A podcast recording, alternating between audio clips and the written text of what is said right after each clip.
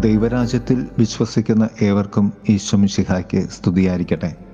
തിരുസഭാ മാതാവ് ഇന്ന് നമുക്ക് നൽകുന്ന വചനധ്യാനം ലൂക്കാട് സുവിശേഷം പതിനേഴാം അധ്യായം ഇരുപത് മുതൽ ഇരുപത്തി അഞ്ച് വരെയുള്ള വാക്യങ്ങളാണ്. ദൈവരാജ്യം എപ്പോഴാണ് വരുന്നത് എന്ന ഫരിസയ ചോദ്യത്തിന് കർത്താവായ യേശുനാഥൻ നൽകുന്ന മറുപടിയാണ് സുവിശേഷം.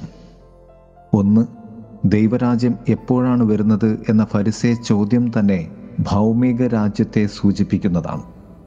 ആ ചോദ്യത്തിൽ തന്നെ വക്രത നിറച്ചാണ് അവർ കർത്താവിനോട് ചോദിക്കുന്നത്. അതുകൊണ്ട് തന്നെ കർത്താവ് അവരുടെ ചോദ്യത്തിന് ഉത്തരം നൽകുന്നില്ല. കാരണം ദൈവരാജ്യത്തിന്റെ അർത്ഥം തന്നെ അവർക്ക് മനസ്സിലായില്ല എന്ന് കർത്താവിന് ബോധ്യപ്പെടുന്നു. ദൈവരാജ്യം പ്രത്യക്ഷ അടയാളങ്ങളോട് കൂടെയല്ല വരുന്നത്. അത് മനുഷ്യർക്ക് കണക്ക് കൂട്ടാവുന്നതിലും അപ്പുറമാണ്. നമ്മുടെ സ്ഥലത്തോ സമയത്തോ ഒതുങ്ങി നിൽക്കുന്ന യാഥാർത്ഥ്യമല്ല അത്. എന്നാൽ ദൈവരാജ്യം നിങ്ങളുടെ ഇടയിൽ തന്നെയാണ് എന്ന് കർത്താവ് പറയുന്നു. യഹൂദർ കാണാൻ ആഗ്രഹിക്കുന്ന ഈ ലോകരാജ്യവും ദൈവം കാണുന്ന ദൈവരാജ്യവും രണ്ടും രണ്ടാണ്. പ്രത്യക്ഷമായ അടയാളങ്ങളോട് കൂടെയല്ല ദൈവരാജ്യം വരുന്നത്. ഇതാ ഇവിടെ അതാ അവിടെ എന്ന് ആരും പറയുകയുമില്ല. രണ്ട് ദൈവരാജ്യം നിങ്ങളുടെ ഇടയിൽ തന്നെയുണ്ട്. നിങ്ങളുടെ ഇടയിൽ എന്നതിന്റെ ഗ്രീക്ക് പദം എന്റോസ് inside within within the limits of among you in your midst എന്നൊക്കെയാണ്. നിങ്ങളുടെ ഉള്ളിൽ നിങ്ങളിൽ നിങ്ങളുടെ പരിധിയിൽ നിങ്ങളുടെ മധ്യേ നിങ്ങളുടെ നടുവിൽ എന്നൊക്കെയാണ് ഇതിന്റെ അർത്ഥം. ദൈവരാജ്യം എന്നത് ആത്യന്തികമായി ഒരു വ്യക്തിയുടെ ആത്മാവിലുള്ള ദൈവ ഭരണമാണ് എൻതോസ് എന്ന ആന്തരിക അർത്ഥത്തിന് വാക്കിന് രണ്ട് തലങ്ങളുണ്ട്. ഒന്ന് ഇത് സുവിശേഷങ്ങളിൽ വേറെ ഒരിടങ്ങളിലും ഇല്ലാത്ത പഠനമാണ്. ദൈവരാജ്യത്തെക്കുറിച്ചുള്ള ക്രിസ്തുവിന്റെ മറ്റു പഠനങ്ങളിൽ നിന്നും വ്യത്യസ്തമാണ് ഈ ഭാഗം. രണ്ട് ബാഹ്യമായവയും നിയമാധിഷ്ഠിതമായവയും ആയ കാര്യങ്ങളിൽ ശ്രദ്ധ ചെലുത്തിയിരുന്ന ഫരിസേരോട് കർത്താവ് ദൈവരാജ്യത്തിന്റെ ആന്തരിക തലത്തെക്കുറിച്ച് പഠിപ്പിക്കുകയാണ്.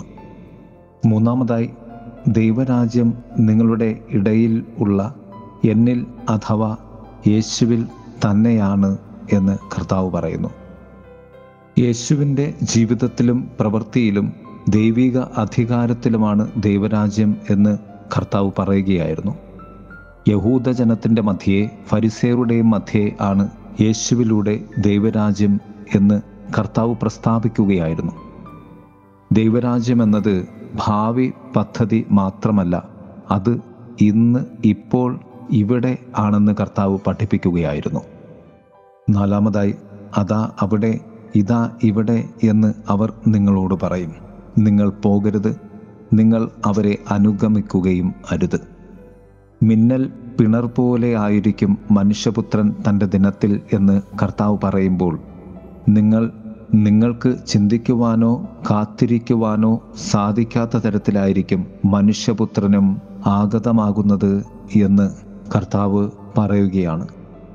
ഒരർത്ഥത്തിൽ കർത്താവിന്റെ രണ്ടാം വരവിനെക്കുറിച്ച് പഠനങ്ങൾ നടത്തി കാത്തിരിക്കുവാനല്ല ക്രിസ്തുവിൽ പൂർണമായും വിശ്വസിച്ച് കാത്തിരിക്കുവാനാണ് കർത്താവ് ആഹ്വാനം ചെയ്യുന്നത്. അതുകൊണ്ടാണല്ലോ വചനം പറയുന്നത് ഇതാണ് രക്ഷയുടെ സമയം ഇതാണ് സ്വീകാര്യമായ നിമിഷം എന്ന്. ഇരുപതാം നൂറ്റാണ്ടിലും രക്ഷകരായി സ്വയം പ്രവചിച്ചവർ ഉണ്ടായിട്ടുണ്ട്. സ്വയം ആശ്ചര്യങ്ങൾ തീർത്തവർ അതിശയങ്ങൾ ചെയ്തവർ.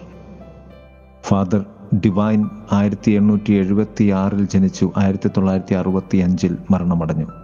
സൺ മയുങ് മോൺ ആയിരത്തി തൊള്ളായിരത്തി ഇരുപതിൽ ജനിച്ചു. രണ്ടായിരത്തി പന്ത്രണ്ടിൽ മരണമടഞ്ഞു. ഡേവിഡ് കൊറേഷ് ആയിരത്തി തൊള്ളായിരത്തി അൻപത്തി ഒൻപതിൽ ജനിച്ചു. ആയിരത്തി തൊള്ളായിരത്തി തൊണ്ണൂറ്റി മൂന്നിൽ മരണമടഞ്ഞു. അങ്ങനെ പലരും എല്ലാ കാലഘട്ടങ്ങളിലും സ്വയം പ്രവചിച്ച് രക്ഷകരായി രക്ഷയുടെ സന്ദേശമെന്ന് പറഞ്ഞ് കടന്നു വന്നിട്ടുണ്ട്. ചരിത്രപരമായി ചിന്തിക്കുമ്പോൾ എല്ലാ തലമുറകളിലും രക്ഷകർ എന്ന് പ്രഖ്യാപിച്ച് കടന്നു വന്നവർ ഉണ്ടായിട്ടുണ്ട്. നാം അവരെയാണോ കാത്തിരിക്കുന്നത് എന്ന് ചിന്തിക്കേണ്ടതുണ്ട്. യേശുനാഥനെ യഥാർത്ഥമായി വിശ്വസിച്ച് നാം കാത്തിരിക്കേണ്ടതുണ്ട്. ദൈവരാജ്യത്തിന്റെ മക്കളായി തീരുവാനും ദൈവരാജ്യം സ്വന്തമാക്കുവാനും വേണ്ടി. വെളിപാട് ഗ്രന്ഥത്തിന്റെ ഒന്നാമധ്യായം ഏഴാം വാക്യം പറയും ഇതാ അവൻ മേഘങ്ങളുടെ അകമ്പടിയോടെ ആഗതനാകുന്നു. ഓരോ മിഴിയും അവിടുത്തെ കാണും.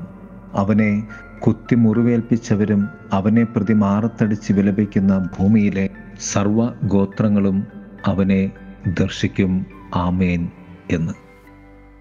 പ്രിയമുള്ളവരെ കർത്താവിനെ നമുക്ക് വിശ്വാസത്തോടുകൂടി ക്രിസ്തുവിന്റെ സ്വരം കേട്ട് കൂതാശയിലൂടെ സഭയിൽ കാത്തിരിക്കാം. ദൈവം നമ്മെ സമൃദ്ധമായി അനുഗ്രഹിക്കട്ടെ. ആമേൻ. കൂടെയുണ്ട് അന്ത്യം.